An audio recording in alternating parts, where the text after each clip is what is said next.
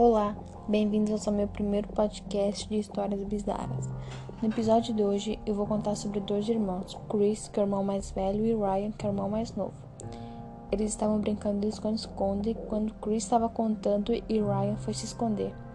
Então, depois que Chris terminou de contar, foi procurar o irmão e não achava em lugar nenhum. Ele procurou a casa inteira e não achava.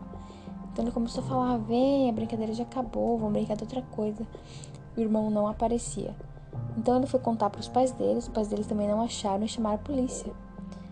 E a polícia investigou a casa inteira e não achou o Ryan. Semanas passaram e Chris desceu até o porão para procurar alguma coisa.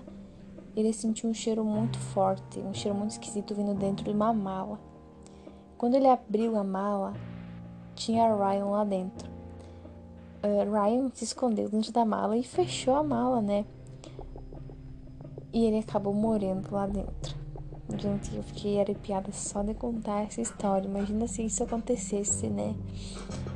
Eu fiquei. Eu, eu fico muito apavorada, eu tenho muito medo, muito pavor.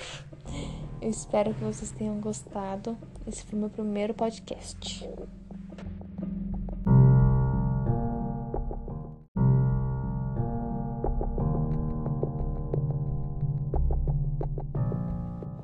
Olá, bem-vindo ao meu segundo podcast de histórias bizarras.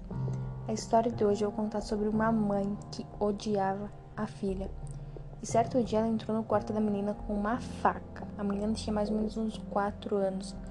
Ela começou a acertar a menina com aquela faca e começou a bater muito na menina. E passou e ela seguiu a vida dela como se nada tivesse acontecido. E passou alguns anos e a mulher ficou grávida de novo, de uma menina. E um ano se passou e elas estavam assistindo e a menina queria começar a falar as primeiras palavras. E a mãe ficou muito emocionada. Só que quando a menina falou, a mãe ficou aterrorizada. As primeiras palavras da menina foram: Mãe, por que você me matou?